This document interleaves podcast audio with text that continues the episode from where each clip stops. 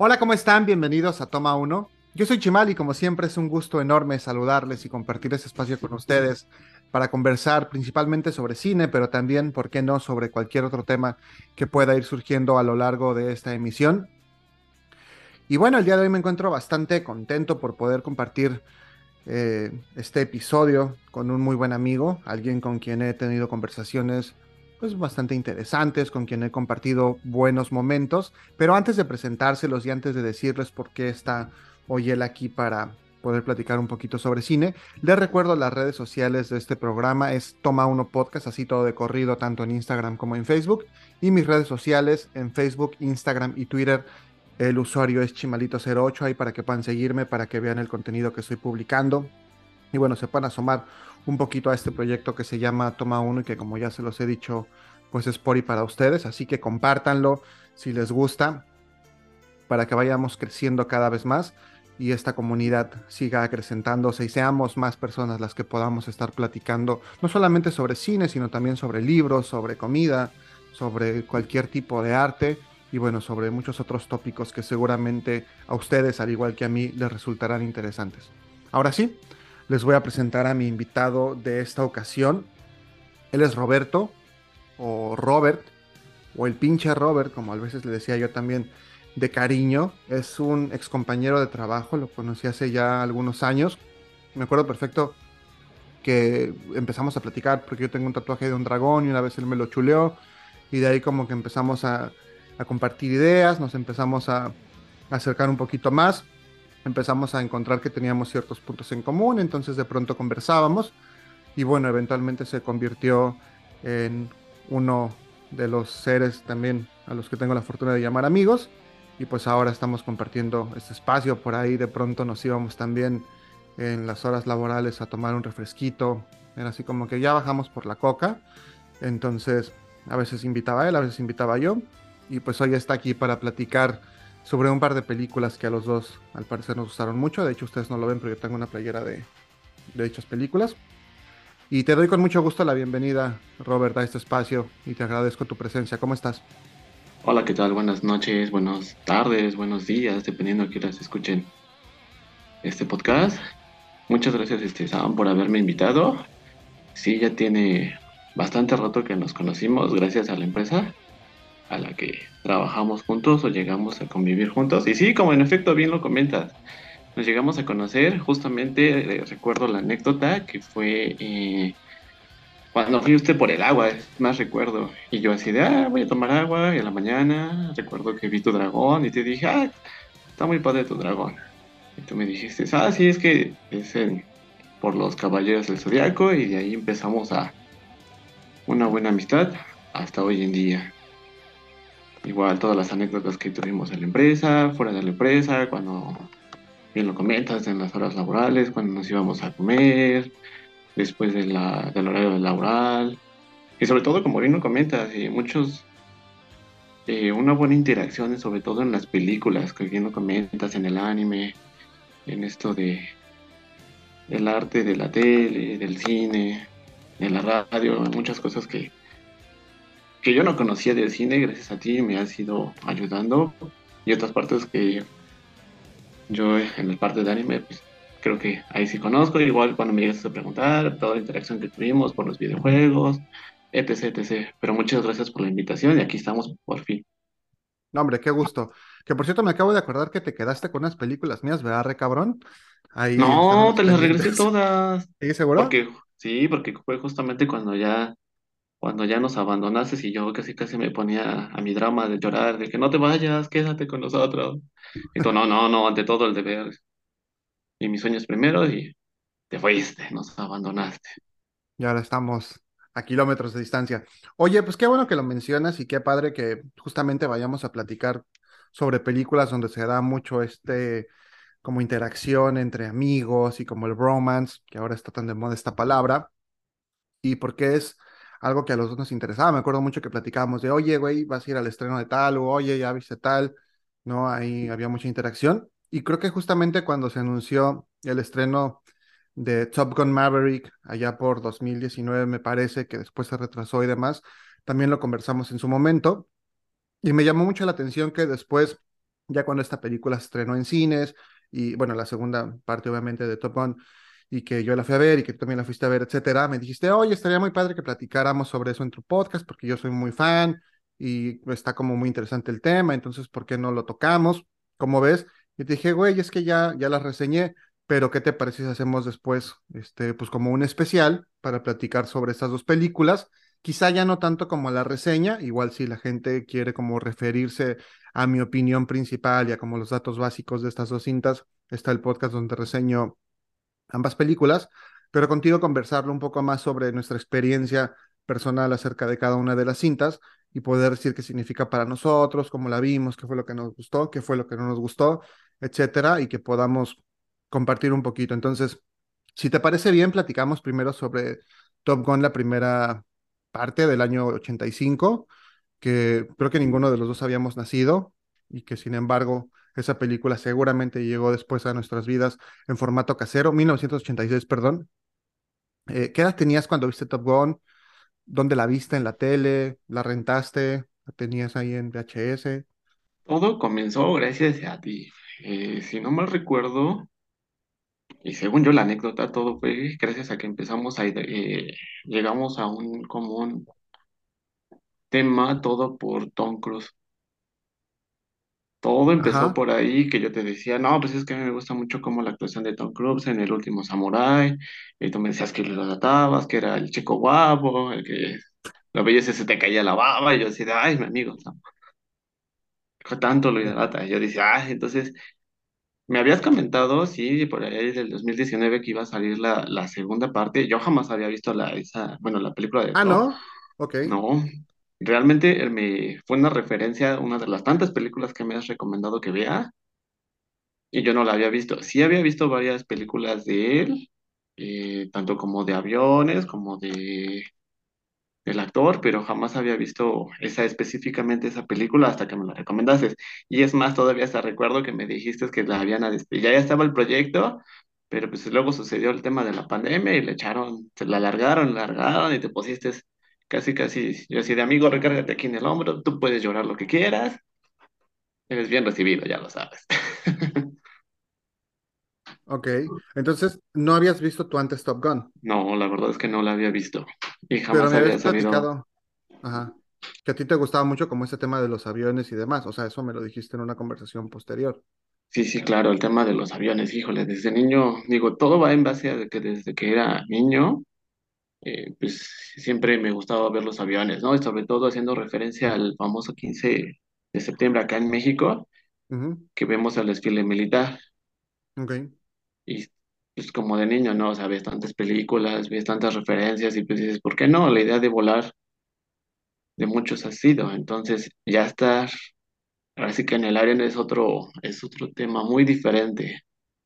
Cielo, mar, tierra, aire son completamente distintos y la única manera de llegar al aire pues es volando, hasta hoy, en avión. en avión, en jet, en lo que, ahora sí que en lo que se pueda, pero volar. ¿Soñaste sí, alguna sí, vez tú con ser piloto aviador? sí, sí, claro. De hecho estuve haciendo, buscando las pruebas aquí en México, eh, por ahí del 2000, no es cierto, te miento, del 2008 cuando iba a cumplir los 18 años. Pero pues estás en la época del bachiller, es que quieres una cosa y querías otra, pero eh, puedo en mi argumento puedo decir que desde niño siempre quise estar en un jet, en un avión de combate, que no es lo mismo en un avión comercial. Ok, o sea, te gusta más como la parte militar, o sea, como, como Maverick. Exactamente. Ok, O sea, no es lo mismo que vayas en un, en un avión comercial que vayas por la ventana a que veas en una cabina ya de avión de combate, completamente diferente, la velocidad, eh, que depende de ti el avión. ok, ok. Y entonces, o sea, quiero imaginarme que te viene de otro lado, porque si no te gustaba Top Gun desde antes, o sea, yo mal entendí esa parte, pues, ¿hay alguna película, algún programa de televisión, algún familiar que te haya inspirado en algún momento a buscar esa posibilidad en tu vida? Más que nada haciendo referencia es el tema de igual, volver a lo mismo, del tema de volar y las únicas opciones de volar es pues en avión. El tema militar, pues eh, lo agradezco que tuve un familiar, y digo, ya falleció, pero él fue que me empezó a orientar, eh, me decía cómo era el, los trámites. Digo, en una anécdota chistosa de mi vida que puedo contar es que no pasé el examen, no pasaba el examen, era porque te pedían de requisitos que midieras unos 70 y yo medía unos 65. Entonces fue como un soñado frustrado. Entonces me decía mi, mi tío, pues ponte tacones, ¿no? Y ya la mejor chance ni entras. Ok, o sea, digamos que la estatura hobbit fue lo que no te permitió. Exactamente. Ok, ¿te quedaste chaparrito? ¿Cuánto mides ahora? Pues ahora nomás crecí 5 centímetros más, ahora mido unos 70, digo, pero pues O ya sea, ahora no sí es lo podrías. mismo. Exacto. Y eso es curioso porque Tom Cruise es bastante enano y entonces cuando lo ves ahí en la pantalla, pues sí se ve como que no está a la misma altura, ¿no? Por ejemplo, que Val Kilmer y mucho menos que Gus. Entonces sí se ve como esa diferencia. Ok, güey. Entonces ya entendí que Top Gun la viste hasta que, que yo te la recomendé, Es que, que correcto. dos años, güey. Entonces, digo, está muy bueno, qué chido. Este, nada más para que toda la gente le aclaro, sí me cae muy bien Tom Cruise, no estoy enamorado de él. Este, Que no estuve un poco enamorado de Nicole Kidman mucho tiempo, pero, pero sí, sí, sí me gustan sus películas. No creo que sea un gran actor, eso es importante mencionarlo. Sí admiro como esta parte de su disciplina y que siempre corre y que es así como muy neurótico y todo el tiempo está en todos los temas de producción y demás. O sea, me parece una, una persona que sí es como incansable y que todo el tiempo está chambeando, pero pues en general tiene películas que, o sea, me gustan bastante y como que si veo que va a salir él, digo, ah, pues vamos a verla. Puede ser una porquería, porque tiene películas bastante malas y tiene otras que son bastante buenas. Top Gun, de hecho, a mí se me hace bastante churrera y sin embargo me gusta, a pesar de ser churrera. Y por eso se la recomendé a Robert como parte de la filmografía de, de Tom Cruise, pero no sabía que le iba a hacer como, como Mella. Entonces, ¿qué te pasa cuando ves Top Gun? O sea, ¿qué fue lo que te gustó? Que dijiste, ah, mira, qué chido. Además de los aviones, además de Tom Cruise este, jugando voleibol en la playa. O sea, ¿qué, qué es lo que dices? Ah, todo, Top todo. está buena. O sea, ¿y qué te hizo, obviamente, después ir a ver la segunda parte? Digo, siempre, siempre haciendo referencia, como bien lo comentas, el tema de los aviones. Es un mundo muy amplio. El, el, el- tema de, de en sí, donde ya lo hacía ver en el tema del cine, puedo decir que fue de niño, mi primera experiencia como tal fue el Día de la Independencia, Ok. donde le hacen referencia a los aviones, eh, que buscaban pilotos, el tema de los ovnis, que estaba muy fuerte en esa época. Y muy buena película, el Día de la Independencia, digo, hace mucha referencia a aviones, aviones de combate, eh, combate aéreo, aire-aire, Ahí está el presidente, está en un avión, ¿no? exactamente. Digo que no me quiero imaginar al presidente de México volando un avión para atacar a los No, no, ovnis, no, no, no, yo también. a los Digo, ovnis no, porque cualquiera, no cualquiera se sube a un avión y no cualquiera lo dejan subir. El tema de tener una arma debajo de ti y con todo el daño que puedes hacer, y sobre todo, ¿no? O sea, te hacen exámenes hasta de lo que menos te imaginas, aquí en México. En los demás países todavía estuve buscando los requisitos y todavía son más estrictos, sobre todo ¿tienes en Estados alguno Unidos. que nos puedas platicar de esos requisitos? Híjole, No, primero la has de presumido que altura. estuviste buscando, cuéntanos. No, Ese ya sí, está. sobre todo la altura, que tengas buena este, visión, no tatuajes, no operaciones, Ok, ya con los vis- tatuajes y la vista ya vale. Ok, eh, visión 100 de 100, bye. eh, estudios, aeronáutica. Ahí sí, soy ingeniero, ¿qué más? Entonces, realmente no cualquiera se sube. O sea, es, es la élite. Y llegar a Ok, Top Gun como tal, la escuela, la escuela es porque eres la élite de la elitista. Entonces, es una como de las más, mencionan al inicio de es la una de las, exactamente, es una de las escuelas que alguna vez quisiera, por lo menos decir, pisé nada más de paseo, pero no sé que por el estatus que traigo no, no nos quedaríamos, ¿no? No va a pasar. Exactamente, pero por lo menos decir, algún día pisé esa escuela elitista para pilotos de combate y ya, Ok, llevarte la anécdota. Pero no me has contestado qué te gustó, o sea, aparte de los aviones. O sea, porque ya eso ya tenemos muy claro que te gustan los aviones. Pero aparte de eso, o sea, o la película nada más es porque, ah, qué chidos aviones y ya, o sea, podría ser un documental No, aviones. realmente ahí ves, eh, es un hecho verídico eh, que todos los que los pilotos que llegan ahí porque ya se han subido a un avión, eh, demuestran que ya saben, pero realmente el por qué llegar ahí no es tan fácil, el por qué te traen no es tan fácil. A pesar de que nada más se llevan a la élite de la élite, de la válgame la redundancia, es el por qué vas a estar ahí o por qué te llamaron, que luego referencia ya a tu vida día con día. Qué padre que llegues ahí, que te manden a llamar, porque no cualquiera lo hacen aquí, igual que aquí en México, no cualquiera dejan subir a, a un avión y más a un avión de combate. ¿Por qué la vi? ¿O esa será tu pregunta? Sí, ¿La o sea, digamos, mira, por ejemplo, te voy a contar mi historia con Top Gun. Yo realmente no la había visto igual hasta que ya tenía 19 20 años. dieciocho 20, o sea, entre 18 y 20 años. Y me acuerdo mucho uno de mis primos, que él también es así como muy clavado con todo este tema de los aviones y demás. Ese güey sí era así súper, súper fan.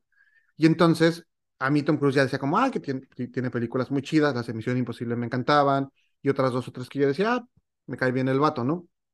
Y de repente un día, pues ahí con mi primo de, güey, te la voy a prestar, no sé qué, o creo que yo la compré, no me acuerdo. Eh, y entonces la vi y dije, ah, está muy churrera, pero pues está interesante. O sea, de hecho, de primera instancia se me hace una historia bastante estúpida, ¿no? O sea, como que es como, ah, ¿no? Y se ve muy claro como toda esta cuestión propagandística para que la gente se uniera en ese momento al servicio y pudieran formar parte de las filas eh, militares o navales en los Estados Unidos. Pero dije, bueno, está como padre, ¿no? Y todo el tema de los lentes de piloto, que a mí me encantan y que tengo por ahí un par, se me hacía como muy chido. Y justamente yo en ese tiempo usaba este tipo de lentes. Entonces, o sea, la anécdota real por la que yo me clavo con esta película tanto es que en un viaje a Cuernavaca con mis mejores amigos, ¿no? pues, les mando un saludo a toda esa bola de este, impresentables, empezamos a jugar voleibol. Y yo en este desmadre que traíamos con los lentes de piloto y este, sin la camisa, ¿no? Con pantalones de mezclilla, justo como Maverick juega, pues empecé a mamar con que, ay, sí, este, soy Maverick, ¿no? Y entonces ahí como que a todos les puse un apodo eh, del tipo de los este, aviadores que salen en la película. Y entonces ya lo como, como internalicé esa parte y se volvió parte de mi historia, de mi vida, pues ya como que me hice fan si lo analizo, es una cosa muy rara porque yo sigo viendo la película y sigo diciendo, ah, sí, es un pinche churro. Pero, pues creo que tiene más que ver con eso y con esa historia y esas anécdotas de mi vida que con que realmente la película como tal me parezca buena en cuanto a nivel de historia, actuaciones, etcétera. Entiendo lo que significa culturalmente, eh, todo el boom que dio, las canciones, eh, ¿sabes? O sea, la época, lo que significó para la carrera de Tom Cruise a posterior para el cine de acción pero tiene más que ver con eso. Incluso en algún momento en esa época me, me grabé una placa, ¿no? Así como del ejército, que decía Maverick. O sea, estaba yo tan, todavía la tengo, ya no la uso desde hace mucho tiempo, eh, porque no sé por qué, pero, o sea, estaba yo muy, muy loquito. Entonces, es por eso, en realidad, es más esa situación. Y bueno, ya obviamente cuando sale esta segunda parte, pues la espero, se ve interesante, se ve padre. Y creo que, creo que incluso la segunda parte me gustó un poco más que la primera, no sé, pero va un poco más por ese lado. Entonces, esa es mi historia. Ok, sí, la verdad es muy interesante lo que comentas. Eh, el hecho de ver la película a veces te haces cre- acreedor o lo ves que tú eres el personaje que estás viviendo la, el momento y la situación, ¿no? O sea, y lo digo también en lo personal. El, haciendo referencias a todas las películas que he visto de aviones, tanto como de Estados Unidos, como de Corea, como de Rusia. O sea, sí me he chutado varias y dices, no, pues no te voy a negar que no, en algún momento volverme a subir y intentarlo como la anécdota de mi vida y cuando creas que sea viejito y si tengo algún día neto decirle, pues es que yo quería ser piloto. No lo fui, por eso del destino, pero sí me subí a un avión como tal. O sea, pero en la cabina, o sea, digamos como en la cabina así tipo, Exacto. Sí se puede. Eh, no he investigado muy bien aquí en México, pero en otros países sí se puede. Igual es un costo muy alto, pero sí, de que lo voy a hacer alguna vez de mi vida, lo tengo que hacer.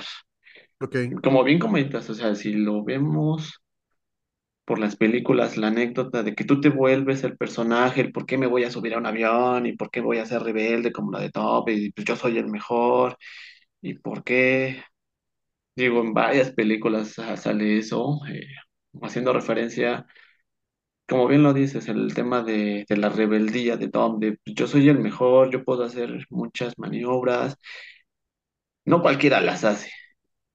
Sobre todo en esa escena que me gusta tanto, que muy pocos eh, pilotos los he visto, que es cara contra cara. Ujú. No sé si recuerdas cuando apenas está iniciando recién la película que despegan Sí, el voltea el portaaviones. avión y le tomo una foto. Y gracias a, gracias a él, muchos copiaron esa, esas escenas. El donde también la copiaron fue en la de Amenaza Fantasma, Steel, que igual Ujú, es un, es un prototipo, un androide, por decirlo así, que igual copia esa escena, justamente cara contra cara Y va piloteando. También en las coreanas copiaron esa escena también de él. O sea, Claro. fue el icono, como tú dices, el, el boom de por qué tengo que irme a meterme a la marina, por qué tengo que estar en un avión. Pero cómo te das cuenta que no nada más hace eco ahí, sino también de las demás películas.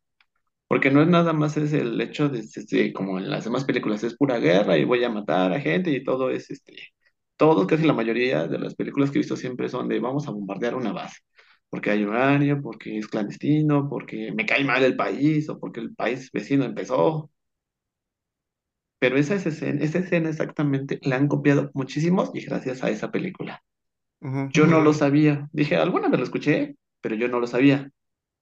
Ya hasta cuando lo veo digo, ah, desde aquí viene este origen. Entonces empiezas a des- redescubrir que el cine hasta dónde puede llegar. Y no nada más en este país, sino cómo los copian los demás países. Claro. Sí, pues se, ven los ecos, se ven las referencias y como decíamos, o sea, influyó no solo en el cine, sino en la cultura popular. O sea, las ventas de Ray-Ban se incrementaron en esa época, como decimos, toda la gente que decidió enlistarse gracias a Top Gun, creo que es muy claro que es como una estrategia, incluso del lado del gobierno, la canción que ganó un Oscar, Muy buena canción, por cierto. este, ¿no? Todas estas frases que se dicen en la película y que son parte como del imaginario colectivo, eh, las eh, parodias que se han hecho también, como estas películas de Loca Academia de Pilotos o Hot Shots, como es su título original. Entonces, definitivamente significó un antes y un después en el cine de acción.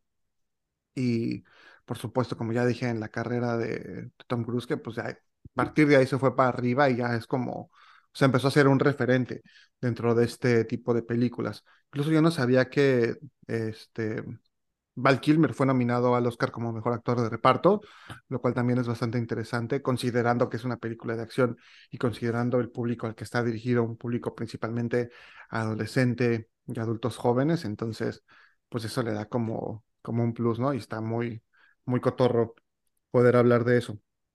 Ahora bien, algo que a mí me llama un poco la atención de Top Gun es que justamente Maverick, si bien es este arquetipo de protagonista rebelde y protagonista eh, masculino con ciertas características, mm, qui- quizá a muchos nos gustaría tener, con excepción de lo de ser chaparrito y de tener una nariz horrenda, eh, no es este héroe, ¿no? Tan, digo, y que también se empieza a desdibujar un poco, como que tiene todas las características especiales. De hecho, no es como tal el mejor piloto dentro de esta academia. O sea, incluso él llega ahí como de, de refilón porque su compañero decide retirarse por un evento traumático. Digo, ahorita a lo mejor ya es un poco tarde para evitar spoilers y quien no la ha visto ya tuvieron este treinta y tantos años en que no lo hicieron, entonces no nos vamos a cuidar de los spoilers, pero realmente Maverick no es el número uno y llega ahí sin ser el número uno y termina sin ser el número uno y sin embargo sigue siendo el héroe de la película. Eso a mí me resulta muy curioso porque efectivamente nos da una perspectiva distinta y también nos habla de que Maverick, eh, o sea, es un güey que tiene ciertas credenciales o que hace ciertas cosas porque también es muy inconsciente. O sea, es un tipo que quizás si tú trabajaras junto con él, no querrías tener en tu equipo, que es lo que en Pues algún momento le dice Iceman. ahí te puedo decir que ahí sí es un poquito más de fantasía. ¿Por qué? Porque en los exámenes eh, que te hacen durante las pruebas para que puedas subirte a un avión, y ya durante el avión, el avión no te lo permite, porque incluso hasta el mismo avión te detiene. Tiene un sistema reprogramable que el mismo avión hace que si ve que estás haciendo cosas que pueden eh, atentar contra la vida de los demás o contra tu vida, el mismo avión lo que hace es que te detiene. El sistema primo, el mismo sistema te detiene. Y eso está comprobado en muchos relatos de muchos pilotos que por la misma experiencia, por el mismo del atrevimiento de poder de hacer tantas maniobras, el mismo avión los ha detenido, ¿eh? Como tal. Eso sí es verídico. Ok, Que el mismo avión del sistema te detiene. Ah, esta no lo puedes hacer, es una prueba, te detiene. Entonces baja la velocidad, baja todo y tu prueba ahí se acabó.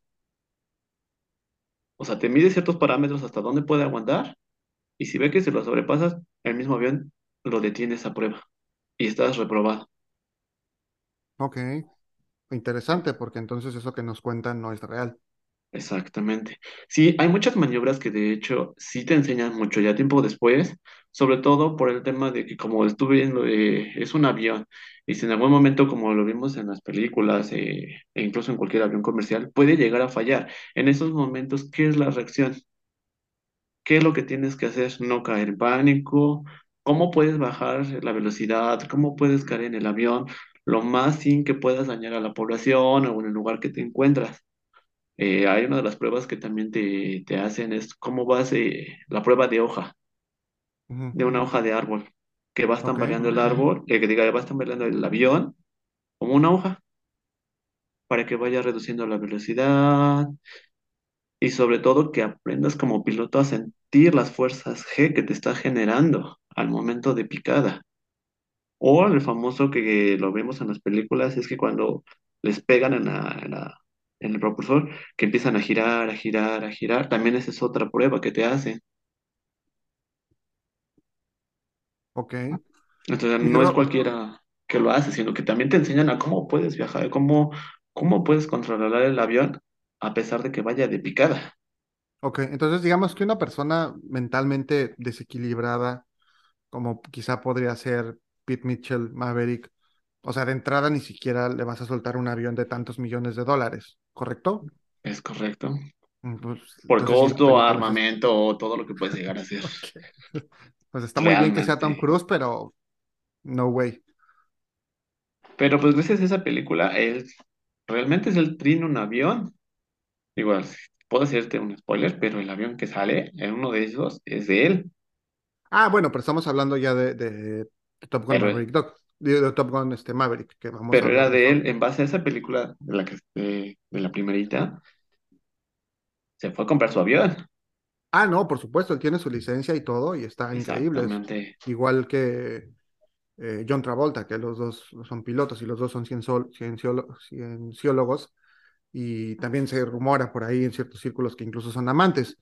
Pero más allá de eso, eh, o sea, él es Tom Cruise y Pete es personaje, entonces, pero bueno, ¿qué más te gusta entonces de, de Top Gun para que Cuando veo esa película y cuando veo películas de aviones, siempre las separo, en- las divido en tres cosas.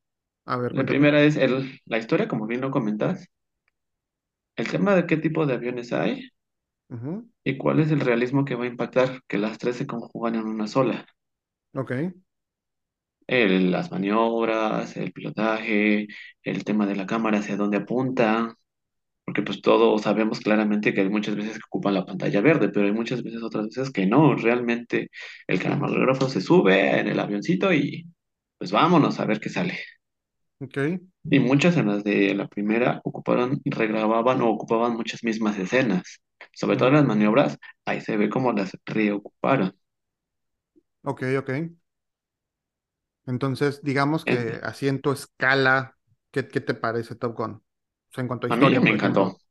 La historia, como tal, siempre, siempre en Estados Unidos es el típico chico rebelde, que el por qué está ahí, por qué lo mandan ahí y por qué quiere ser, llegar a ser el mejor. Eso es algo muy repetitivo, que siempre lo he visto. Ok, El tema de maniobrarla como tal fue el, el, como te había comentado anteriormente, o citándome a mí mismo, es el tema de la maniobra de cara contra cara. Ok, o sea, eso te pareció top. Eso, eso fue así de, wow, de aquí nació todo esto. Que ya lo habías visto antes en otras películas. Exactamente, entonces ahí fue donde dije, wow, de aquí, de aquí viene todo esto, de aquí nació. Ok. Y el tema de cómo lo vas a conjugar la, el realismo, las escenas y cómo lo vas a sacar, cuál es tu producto final. Y ahí también te gusta, o sea, toda la producción y la dirección de parte de Tony Scott. Exactamente, también te agrada. Ok, exactamente, es el hecho de cómo lo puedes hacer a tu, cómo vas a construir a tu personaje, a Maverick. El chico que sabe de todo, que sabe maniobrar, eh, las nuevas maniobras que puedes hacer y cómo lo voy a hacer como una típica sopa, ¿no? O sea, le voy a echarle especies, le voy a echar mi sopita y ahora cómo te la voy a presentar al público, cómo se la voy a presentar. ok, O sea, este es mi platillo y mi platillo así va a ser porque así me gustó. Ok. ¿Qué te parece, por ejemplo, el interés romántico? ¿Te gusta esta historia como al lado de que Maverick se tenga ahí este romance con la instructora, con, Mm, No, con Charlie? no. ¿No te agrada? Ok. ¿Por qué te No, parece poco profesional, poco ético? eh, de hecho, eh, los que sabemos de aviones, realmente no hay un momento de distracción. Ok, Cuando van realmente a Tom Gum, eh, van a la escuela, realmente separan todo lo que es tu vida personal, gustos, y vas realmente a lo que es a entrenar, a una escuela de combate. ok, Entonces ahí sí, eso fue, estuvo de más, digo, fue como la típica escena de, ay, pues vamos a hacerlo el sufrido, el, vamos a que tenga muchas parejas, y el Tom Cruise estaba en su mayor auge, eh, muy bien tonificado, como buen militar, pero eso siento que estuvo de más. Realmente si vas a hacerlo O hacer una película de guerra es muy complicado, y más para personas que de esa época consideraban que era muy violento.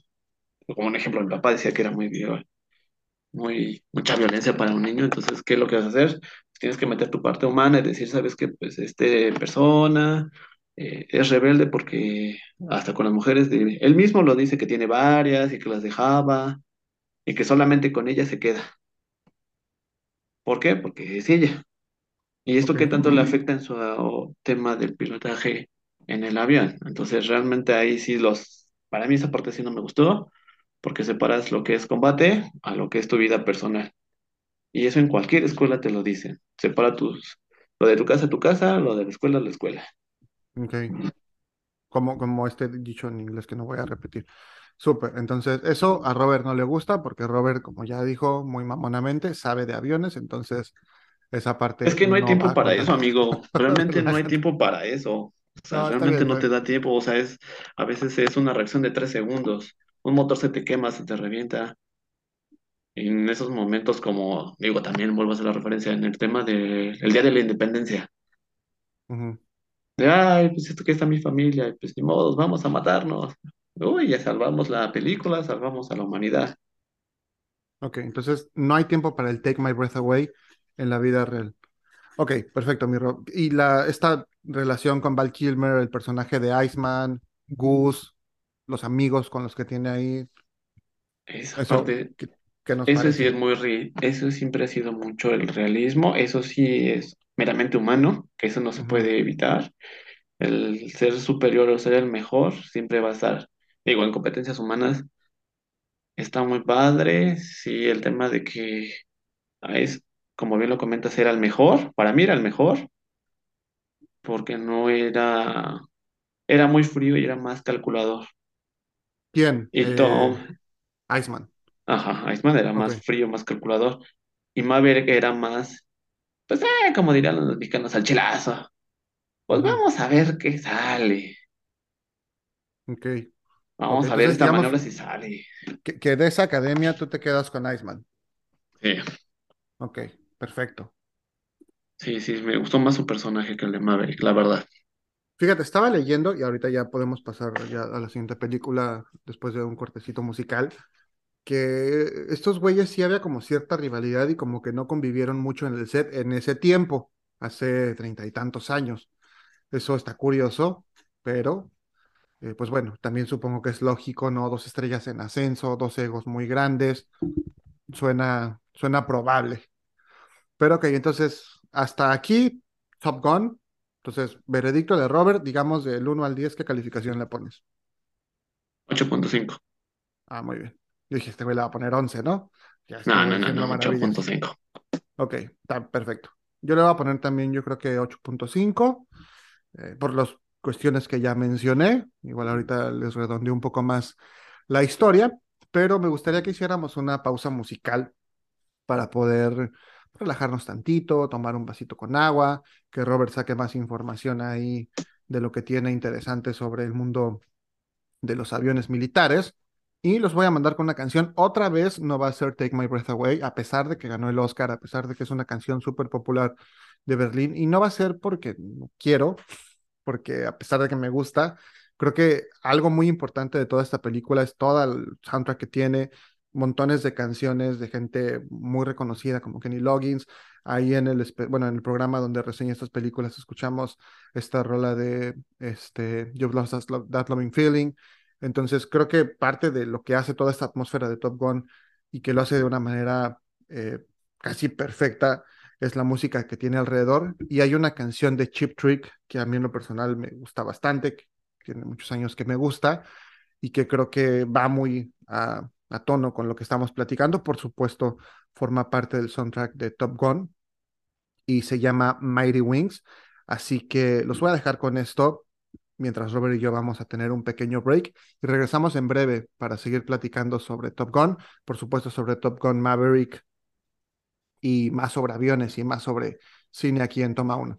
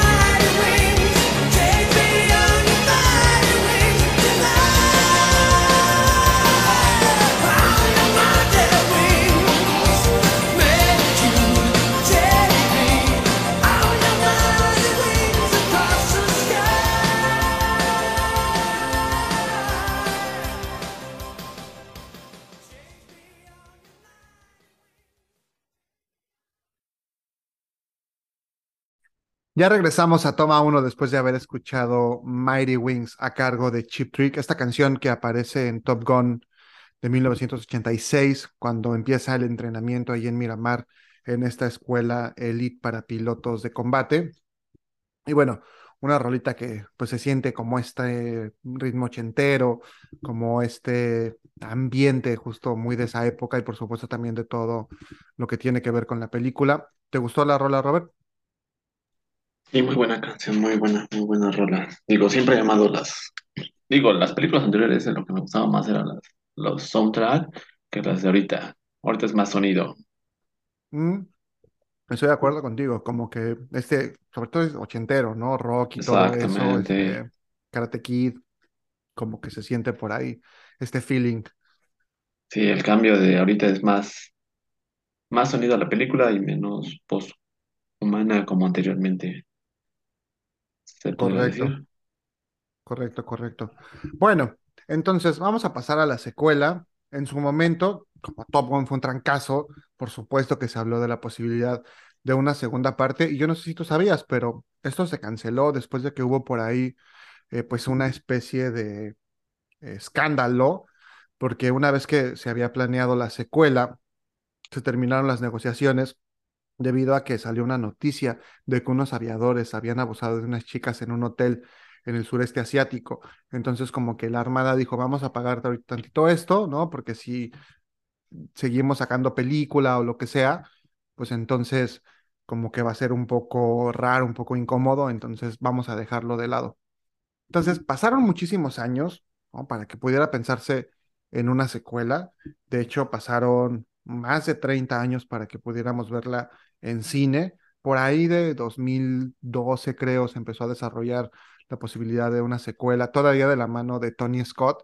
Sin embargo, como sabemos, este director murió hace ya algunos años y finalmente, pues el proyecto se pausó tantito, después se volvió a retomar y es justamente hasta hace apenas unos años que vuelve, que vuelve Maverick a las pantallas grandes, ¿no? Con bombo y platillo, que se habla muchísimo de lo que viene y bueno, efectivamente llega y cuando se estrena la película empieza a romper un montón de récords y pues a mí en lo personal me gustó bastante. Yo obviamente me lancé creo que al otro día de que se estrenó, pero bueno, tú cuéntame cómo estuvo para ti Top Gun Maverick. Muy, muy, muy, muy, muy buena. Mu- yo la verdad esperaba muchísimo más por el tema de aviones, pero también por temas por presupuesto era imposible que vieras un F-22, un F-35. Ok. El tema de los... eh, la historia siento que fue muy repetitiva. En la historia siento que fue muy repetitiva. O sea, ujú, primero el, el de la primera, estamos hablando de la fase en que por qué el personaje va a sufrir. Ujú, Y en la segunda es eh, un cliché, el por qué el personaje sigue sufriendo y cómo lo va a superar. O sea, Ok. realmente como piloto, así de, ah, maté a mi compañero del alma, mi compañero, mi copiloto. Ahora es, veo la cara de su, de su hijo. Perdón si ya estoy hablando de spoiler, Tú échatelos ya, quien no la vio ni modo. pero sí es como la parte de la superación, es como que un cliché. Así sea, primero la etapa del sufrimiento y ahora el por qué lo tengo que superar. Por temas, eh, hablando de la historia, por temas de la aviación, muy buena película. La verdad es que no voy a mentir, la he visto tres veces y la Wow. sigo viendo y nunca me aburro. O sea, Muy ya te la buena echaste tres película. veces. Sí, ¿En el cine cuántas? una, Ok, y lo demás por, ya en casa. es correcto. Gracias a, a Prime, Que recién salió, entonces pues ni modo a, a malgastar mi dinero, pero bien vale la pena. Y tu tiempo, porque echártela dos veces casi seguidas está bastante complicado, mi amigo. Pero No, no, no, pero pues es que es muy buena, muy buena, muy buena gráficas, muy buena pelea aire-aire, que muy pocas las veces las ves, ¿eh? O sea, realmente, como te había dicho, las películas que he visto como siempre es aire-tierra. Ujú. O sea, que llega el avioncito y bombardea un lugar y se va. Sí, Pero la producción pelea... creo que está. Perdón, perdón, no quiero interrumpirte. No, no, no. Y pero ver así una pelea, ver aire-aire, no es tan tan fácil de hacerla. y el realismo, las maniobras. Hay una maniobra que me encanta. Muy complicada, pero me encanta. A ver, cuéntanos cuál es. Cuando hace y lo regañan en- entre las pruebas, hace la cobra. ¿Qué es esta maniobra? Robert, por favor. Cuando va en la Para los que no sabemos de aviones.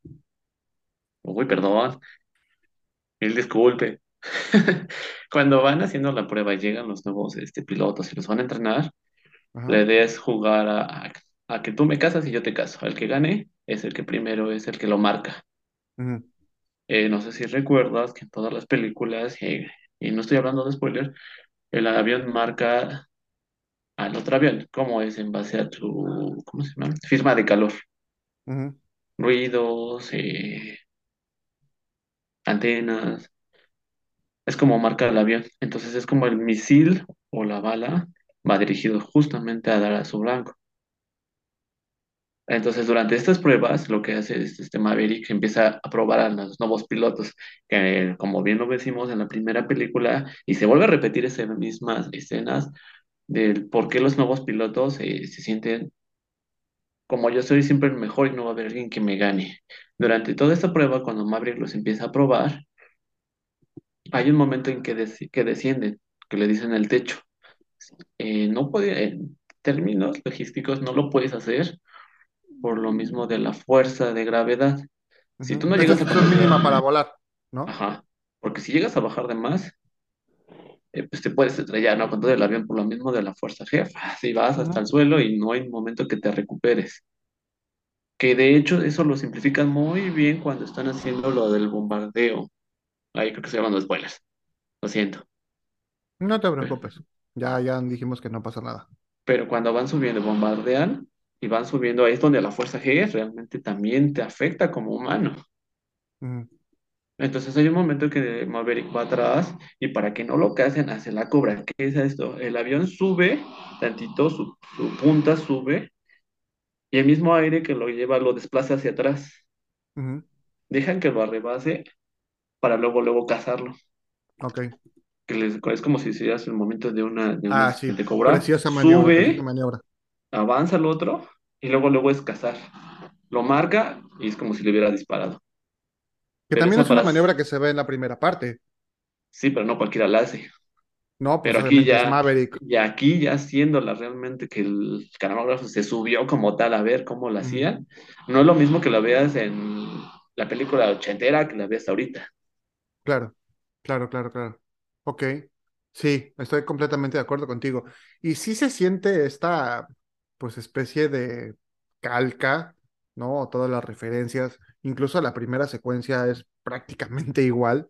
O sea, la, la secuencia de apertura, ¿no? Desde las letras y, y toda la descripción sobre qué es Top Gun y, los primeros aviones ahí que están en, este, ¿cómo se llaman? En, las, este, en el, en el ¿Portaaviones? portaavión, en el portaaviones o sea, es, es prácticamente la misma secuencia de inicio. Incluso se habla, o en su momento se mencionó que era una especie de homenaje a la película original, lo cual me parece bastante interesante, pero creo que sí todo lo demás se siente bastante repetitivo, es decir, el bar, los pilotos eh, reuniéndose, esta rivalidad de quién es el mejor, ¿no? Ahora ya incluso eh, incorporando a una mujer, considerando todo este tema de cómo se ha abierto pues, para todos, lo cual me parece hasta cierto punto correcto esta misma secuencia de ellos jugando en la playa, ahora no voleibol, sino un partido de fútbol americano con reglas un poquito diferentes, entonces sí se siente bastante parecido. Creo que en ese sentido también a lo mejor falla un poco porque ya sabes que viene, entonces ya no llega a impactar quizá de la misma manera en que lo hizo en su momento la primera versión. Sin embargo, pues bueno, también creo que es una forma de darle al público lo que quiere ahora que estamos tan acostumbrados al fanservice, ya que seamos los espectadores quienes en cierta forma regimos qué es lo que queremos ver en el cine y los directores se plieguen un poco, o bueno, los realizadores se plieguen un poco hacia esos deseos. Sin embargo, creo que sí, lo más interesante que mencionas y que estoy de acuerdo contigo es ver que Maverick en 30 años no ha aprendido nada, no ha avanzado nada, sigue siendo el mismo eh, hombre adolescente que no ha encontrado nada en su vida que lo haga eh, salir de donde estaba, ¿no? Que lo haga poder evolucionar. Incluso se ve, y ahorita hablamos de este, pues si lo quieren llamar así spoiler, pero que a mí me pareció uno de los momentos más emotivos de la película, como la relación justamente con Tom Kazansky, con Iceman, es lo que en cierta medida lo ha salvado, mientras que él sigue siendo un capitán, eh, Tom ya es un almirante y ya está en un puesto acá súper importante dentro del gobierno de los Estados Unidos, y es que en cierta medida intercede por Pete Mitchell para poderlo sacar de los apuros en los que se mete por su impertinencia y por su inmadurez.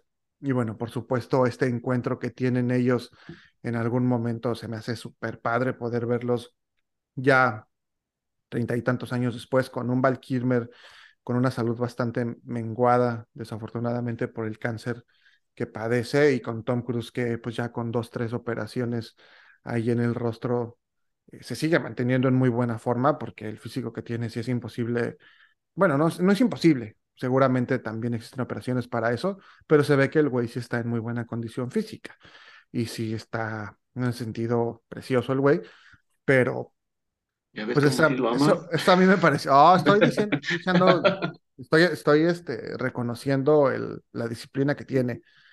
Este, esa a mí me pareció una parte muy emotiva. O sea, sí, se me salió la lagrimita cuando va a visitarlo y que pues ahí medio platican. Digo, si no la han visto, no les quiero adelantar mucho, pero eso creo que fue una de mis partes favoritas de la película.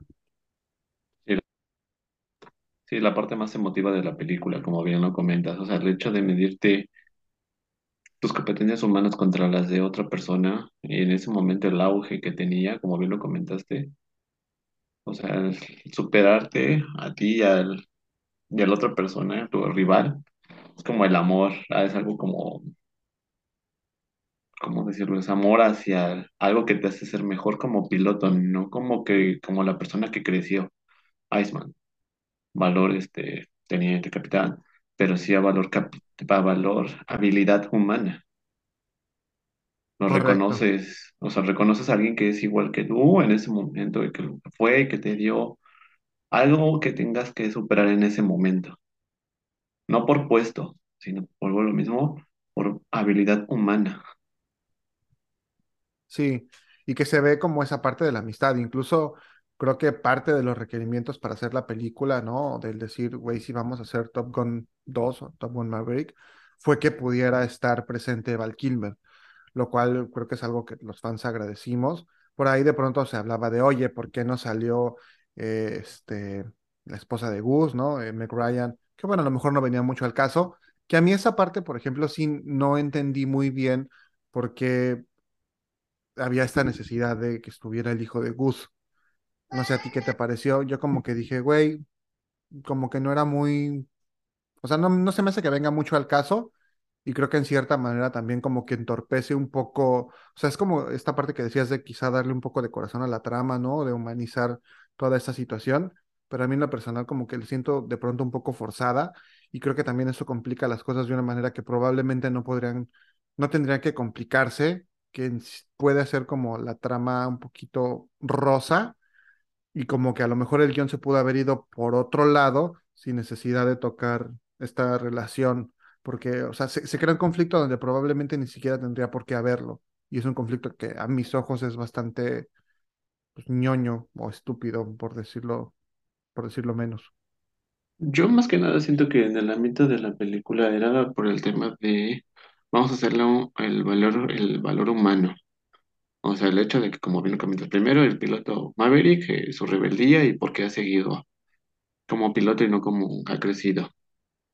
Ahora, el tema del, el tema del hijo, yo siento que fue más un tema más bien de humano, porque si bien lo comentas, el tema de, si metemos la película como puramente estéticamente hablando militar, hay muchas personas que no lo entienden, o si vas a ver una película, pues esperas ver la parte humana del ser del, de tu protagonista, o sea, el hecho de que también va a sufrir, de que por qué está sufriendo, cómo le afecta en su carrera.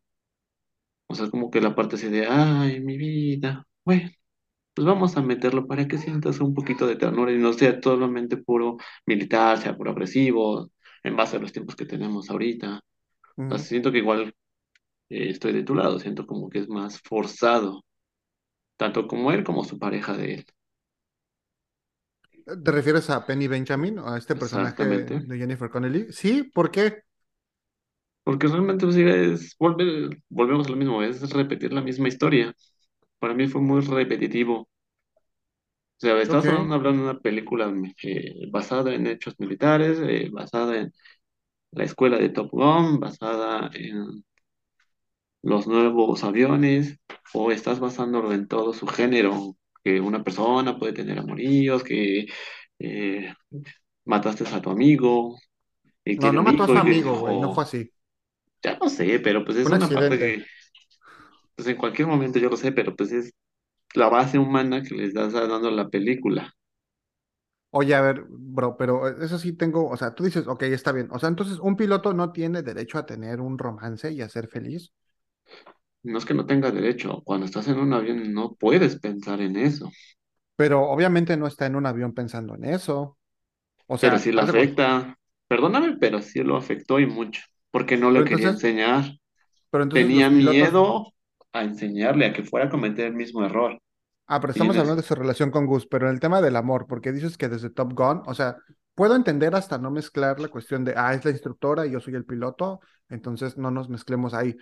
Pero es decir, un piloto no tiene familia, o sea, ¿cómo, cómo piensas que deben vivir o cómo viven quizá en la no, de que tenga familia, tiene familia y también está verídicamente comprobado que eso ha provocado muchos problemas, porque es tantas horas de vuelo, tantos, tanto estrés que le genera que a veces cuando regresa a casa pues es completamente otra versión, es una persona sin sentimientos, sin arraigándose más a la parte militar que a la parte sentimental.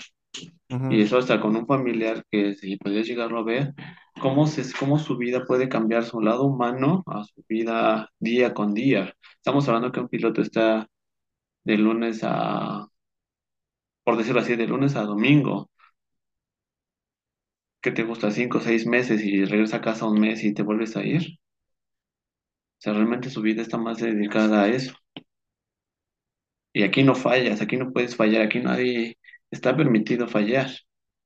No sé si me logro explicar.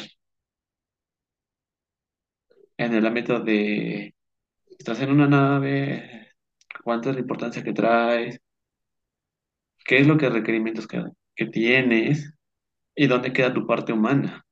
No es que no diga que el piloto no lo, o no tenga sentimientos, sino cuánto tiempo le dedicas a eso.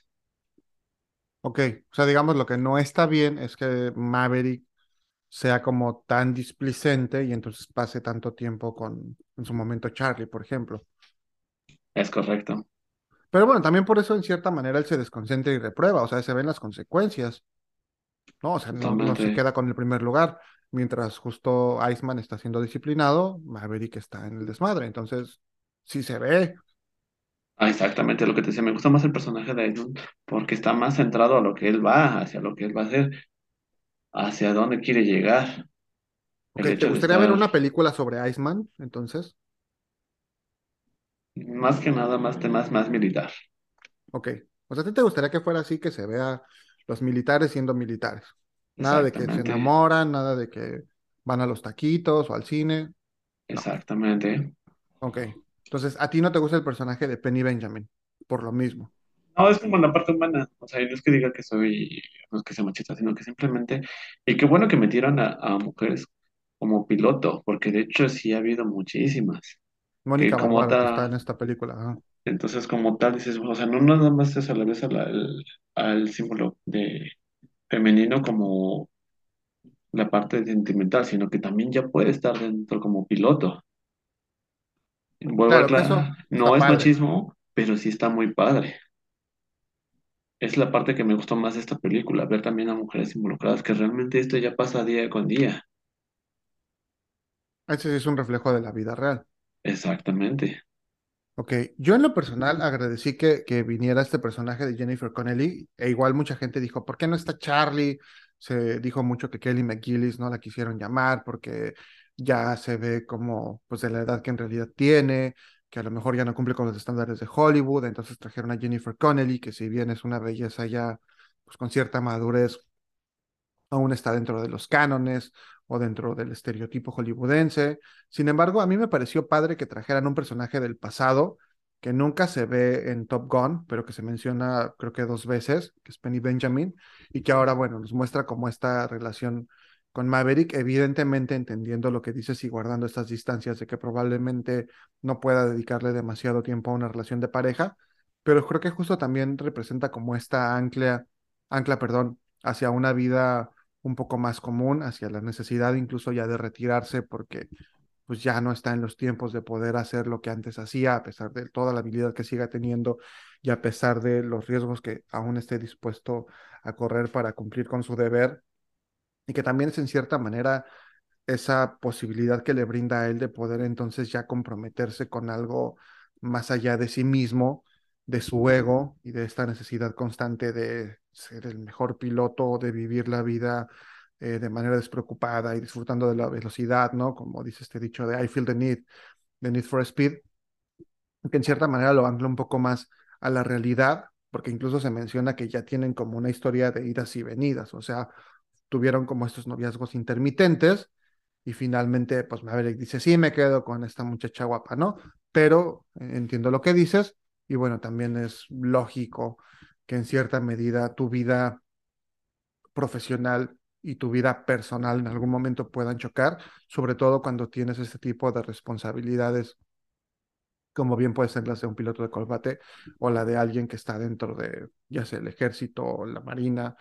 Eh, vaya, lo entiendo, lo entiendo perfecto, pero creo que tú más bien estás como muy clavado con el tema de, o sea, de que te gusta realmente todo lo, militar y demás, y que te gustaría quizá ver algo más, digamos, realista, ¿no? Del día a día de los soldados, pero bueno, entiendo que a lo mejor eso tampoco sería muy buen negocio para hacer películas de, ah, mira, se levantaron a las 5 de la mañana y fueron a hacer ejercicios de tal, creo que no sería tan impresionante. Sí, es lo que te decías, a la parte humana es el hecho de que sabes que es una persona, es un piloto, sabes que tiene que tiene sus deberes, sabes que tiene que hacer ejercicio, sabes que tiene ciertas normas que tiene que cumplir como militar, pero también eh, vuelvo a, a lo mismo. Si tú metes una película así y la gente no conoce, va a ser, pues, ay, qué aburrido.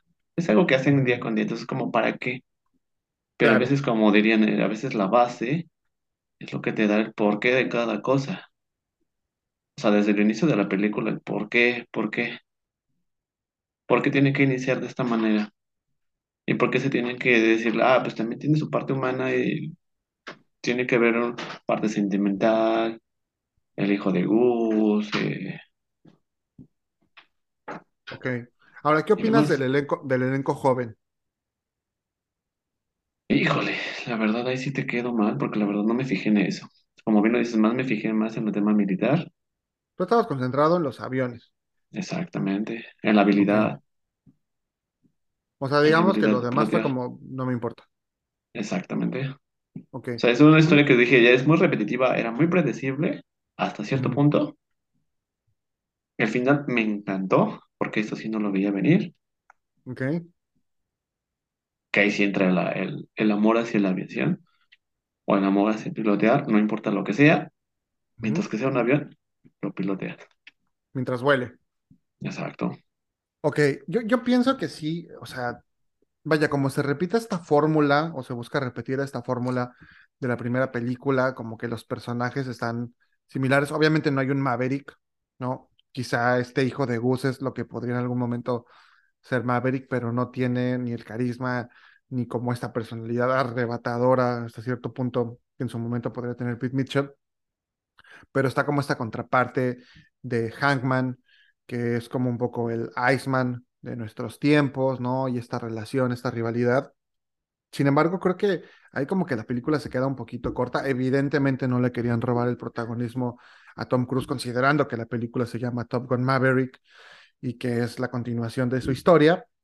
Pero creo que a lo mejor la película ahí también se pudo, no sé, ir incluso por el lado de que él siguiera siendo instructor de Top Gun, eh, y que a lo mejor fuera un poco este pase de estafeta hacia los otros pilotos sin que él tuviera todo este protagonismo. Eh, y bueno, evidentemente yo sí esa parte de la relación con el hijo de Gus, como ya lo dije, no me encantó. Sin embargo, entiendo, como bien dices, los motivos de poder tener esta humanización de los personajes.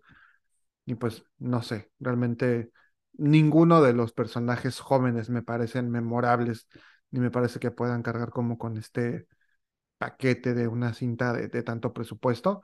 Y bueno, sí, eh, aparte, por supuesto, todo lo que mencionas en relación con la producción, con todos los aviones, con el dinero que se ve que se gastaron para poder hacer esta película y que sí es una cinta que evidentemente se disfruta en la pantalla grande, también en la sala de tu casa, ya una vez que lo tienes como ahora en, en video y demás, que salió la compra y que creo que a fin de año sale eh, ya digamos de manera libre en plataformas este, sin tener que pagar un extra, pero, pero suena interesante, ¿no? La verdad es que a mí también me gustó, me dejó un buen sabor de boca y pues nada, ¿qué le pondrías entonces a Top Gun Maverick, tú de calificación? Por historia repetitiva, 5. Ok, eso no Por te gustó. argumen- por argumentación, 9. Por efectos visuales, 10. Y en general, o sea, como hace rato que te dije, del uno al 10 Top Gun, Top Gun fue ocho punto cinco Híjole, entre un 9 y nueve cinco. de plano, o sea, sí, te gusta más que Top Gun. Por lo, o sea, por lo mismo, cuando ves una película de este tipo, ¿qué es lo que buscas? ¿Ves una trama sentimental o estás buscando algo militar? Algo que no ves comúnmente de diario. Yo te pregunto a ti, Isa. Mm, yo realmente esa parte como de lo militar no, no me gusta, o sea, no, no lo esperaría, yo esperaría más bien una película de acción. Eh, si quisiera ver una película, como tú dijiste hace rato, de guerra, que Top Gun y esta segunda parte no me parece una película de guerra, eh, esperaría otro tipo de cosa, pero quizá como a mí nunca me ha llamado la atención esta cuestión de saber cómo funciona el ejército en el día a día o, o- o la, la marina en el día a día, pues la verdad es que de mi parte nunca había visto eso. O sea, me interesa el tema así de los aviones, ¿no? De la velocidad y todo, pero quizá quitando esa parte que podría ser aburrida. Entonces, digamos que la película me da lo que yo esperaba recibir. Eh, la historia de amor, pues, o sea, creo que va pegada, aunque evidentemente no es lo más importante. Creo que me interesa más como, o sea, me hubiera gustado más un poco de historia quizá del crecimiento personal de, de Maverick. Pero crecimiento como que como piloto, como No, como ser humano, porque como piloto, o sea, siempre entendí que era este la creme de la creme. Entonces, quizá ver, o sea, un- a lo mejor un salto previo a que sea hasta el final, porque sí, también me da un poco de hueva ver un güey que está estancado 30 años en el mismo personaje, es como, ¿qué te pasó, chavo? Se supone que habías aprendido algo en la primera. Sí, justamente. Pero como dicen por ahí, una vez que te que pruebas la droga y ya no la sabes controlar, es como difícil dejarla. ¿Y a qué me Correcto. refiero esto? O sea, pilotear un avión y dejarlo, porque sí, al amante como tal de la aviación es difícil. Hasta uno comercial, dejar el avión dices, ay, híjole, Me imagino que sí, me ¿cómo, es sí. difícil dejar todo eso por algo tan simple? O por crecimiento. Por, por crecimiento no me refiero a crecimiento como piloto, sino como crecimiento de que buscas algo más, o sea, estar dando órdenes a pilotear. Claro, sí, digamos su pasión era justamente estar volando los aviones. Creo que podrían haberlo hecho sin esa necesidad de que fuera este adolescente de 50 años, tal vez. Pero sí lo entiendo perfecto. O sea, es muy claro que, o sea, el personaje siempre se entendió como que justamente lo que mejor hace es volar y que incluso tiene como esta, lo voy a, a lo mejor ejemplificar de una manera muy estúpida, pero como simbiosis con, con un avión. O sea, es como cu- cuando manejas, ¿no? Que puedes decir, "Es que siento el auto o siento O sea, esa misma sensación de poder decir, ah, estoy siendo uno con el avión que estoy pilotando, ¿no? Entonces, vaya, sí, está muy claro. Y se ve incluso con este avión que justamente mencionabas, que es eh, propiedad de Tom Cruise, pues esta relación que tiene hacia el final de la película. Sí, justamente. Entonces te digo, realmente cuando lo tomas y realmente te gusta lo que haces, dejas atrás muchas cosas, a lo mejor por crecimiento personal, pero sí ha pasado muchas veces y hay muchos artistas que han pasado por eso, que nada más se dedican a eso, a lo que te gusta. Y como dices, no, a lo mejor no hay un crecimiento, no tuvieron familia, et- etc., porque es más amor al arte, dirían por ahí. Fíjate que qué interesante enfoque mencionas. digo, por eso a lo mejor sí, yo lo, del lado militar yo lo veo así, o sea, dejar una nave y tener un alto rango, pues preferiría mejor seguir en la nave. Yo también veo por el lado, esa sí es una parte humana que dices, vuelvo a lo mismo que te comentaba ahorita. Mi parte es, ¿cómo es que tanto el personaje lo puedo a- volver a verlo hacia mí? ¿Por qué dejar el avión? Correcto, ¿Por qué dejar correcto. el avión y por qué? Sé que tengo familia, sé, pero prefiero estar en el avión donde puedo ser yo mismo. Diría, toco un tema muy diferente, pero diría el profesor Bruce Lee, la autenticidad es muy difícil llevarla, porque eso conlleva muchos riesgos. Ser piloto día con día, que tanto implica a mi vida social. Y como bien lo comentan en la película, no tenía pareja, no tenía familia, porque era más el amor hacia su arte por estar en un avión que a lo social. Y eso sí ha pasado muchas veces. Una vez que lo pruebas y ya no lo quieres dejar, es completamente diferente.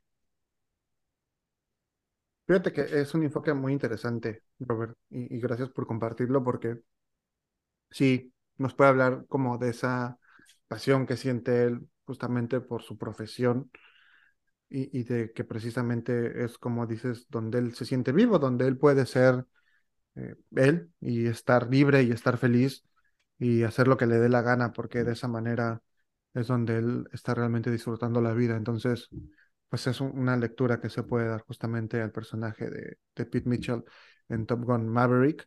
Una película a la que yo no le voy a dar el 10, ni tampoco el nueve punto cinco yo me quedaría con nueve Creo que quizá por la tecnología que existe hoy en día es más espectacular que la primera parte y a lo mejor a mí sí me gusta un poquito como el redondeo ya de toda la película, un poquitito más esta. Sin embargo, bueno, creo que también la primera marca una época increíble. Quizá lo que no me gusta tanto de la uno es la historia y a pesar de que esta es muy parecida, como que se siente un poquito menos este, boba, ¿no? O sea, que está un poquito a lo mejor más dentro del mundo real, quisiera yo decirlo así pero bueno, aún así es una historia bastante chorrera, pero en general creo que es una película que se disfruta bastante y a mí a lo mejor sí me ganó ahí un poco el sentimiento cuando veo esta aparición de Val Kilmer en pantalla, creo que es como que dijo, ah, sin embargo, sin embargo, y ahí va otro spoiler, no me encantó que el personaje muriera, no le vi la razón, se me hizo como, güey, ¿para qué hacen eso? Eh, creo que también quisieron irse un poco sobre la fórmula de lo que pasa en Top Gun con la muerte de Gus, pero ahí sí me pareció como un sinsentido, ¿no? Creo que más lo hicieron como para la escena en que Maverick pudiera clavar las alas al ataúd y hiciera esta cosa como de, ay, cómo sufro, pero no, no, no le entendí muy bien a que se muriera. Ok, entonces, ahí está la Pues más que nada, ahí yo, ahí te puedo decir que es como cederle la, la batuta. Yo te apoyé, e incluso hasta él me dice, yo te apoyé en que tú regresaras, porque ya lo querían sacar como tal, digo ujú, spoiler, y el hecho de que le dice, enséñale lo que tú sabes, el sentimiento de hacer lo que quieres hacer y no lo que tienes que hacer, que son dos cosas completamente diferentes, lo que tienes que hacer a lo que quieres hacer. Correcto, correcto. Entonces yo sí lo vi como muy necesario, a esa parte yo lo, sí lo vi como de, ok, la estafeta yo lo tenía, te la paso a ti y te toca pasárselo al siguiente. Sí, a lo mejor es una escena que más, pero siento que sí, esa parte sí era muy necesaria, ya que volvemos a lo que estabas comentando, el valor humano, así de, toma, te paso la estafeta y ahora es lo que sigue. Si yo pude, tú también puedes, no hay un impedimento del cual no lo hagas. En algún momento tienes que bajarte del avión y ceder la estafeta a las nubes. Ok, fíjate, otra cosa que yo a lo mejor no había visto. Pues ahí está, ahí está la recomendación, esta película que finalmente se estrenó en 2022, eh, Top Gun Maverick, en la dirección Joseph Kosinski. Ya no podíamos contar con Tony Scott porque ya hace varios años que falleció, sin embargo la película justamente está dedicada a él. Y bueno, ahí están para que la puedan ver si no tuvieron la oportunidad este, de verla en el cine y la quieren ahí visitar ahora que está a la venta en varias plataformas, lo puedan hacer. Eh, para cerrar, mi querido Robert, ¿alguna otra película sobre aviones que nos quieras recomendar sobre este mundo militar? Uy, hay muchas muy conocidas, la de Pearl Harbor, Colas Rojas, que ya está en Disney Plus. El tema de, digo, no soy racista, pero era el tema de los, en la época, si no me equivoco, pero no, en la Segunda Guerra Mundial, el tema de los, de las personas de color y que no las aceptaban. Eh, Regreso a la base, que es una película coreana muy buena. que son los que realmente recomendaría. Y sobre todo para que le puedas entender el tema de, de por qué tanta maniobra. No, aquí de las maniobras eh, es una película muy infantil que se llama Aviones, es de Disney. Y él te explica lo básico, lo básico, básico que para que le puedas entender esta película. El tema de cómo volar. Es algo que te lo explican tan, tan básico que un niño lo puede entender. Súper. Pues ahí está la recomendación de Robert, el experto en aviones que está aquí hoy en Toma 1 con nosotros. ¿Algo que quieras agregar rápidamente antes de que terminemos esta emisión? Pues muchísimas gracias por haberme invitado. Espero que próximamente me puedas volver a invitar. Acá está dándote lata. Y sobre todo, digo, ver películas no militares no es sinónimo de violencia, sino también conocer la parte humana de aquellas personas que consideramos que son superhumanos. Perfecto, mi Robert.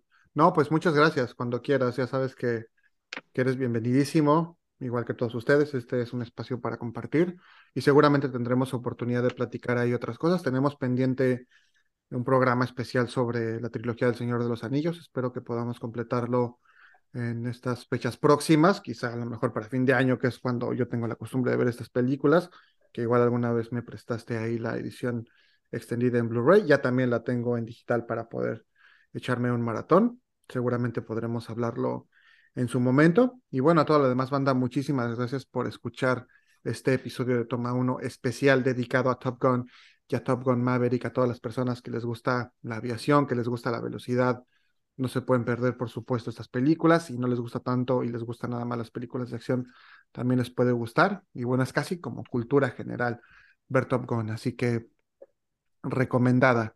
Y para terminar con música, como es la costumbre, los voy a dejar con una canción de One Republic que se llama I Am Worried, que justamente aparece en Top Gun Maverick en esta escena, en esta secuencia cuando están jugando fútbol americano en la playa, muy similar a lo que sucede en Top Gun, aunque bueno, está, está como un poquito más alegre, pero es como ese mismo sentimiento. Entonces, los dejo con esta rola, espero que la disfruten. Ha sido un verdadero gusto poder compartir con ustedes, compartir con Robert, mi querido amigo, este espacio. Y pues nada, seguimos en contacto, mi querido Robert. Cuando quieras, platicamos otra vez. Y a toda la gente que estuvo hoy, recuerden seguirme en redes sociales, Chimalito08 en todas las plataformas y el programa Toma Uno Podcast en Instagram y Facebook. Yo fui Chimal, ha sido un placer estar con ustedes y los espero en la próxima. Hasta pronto.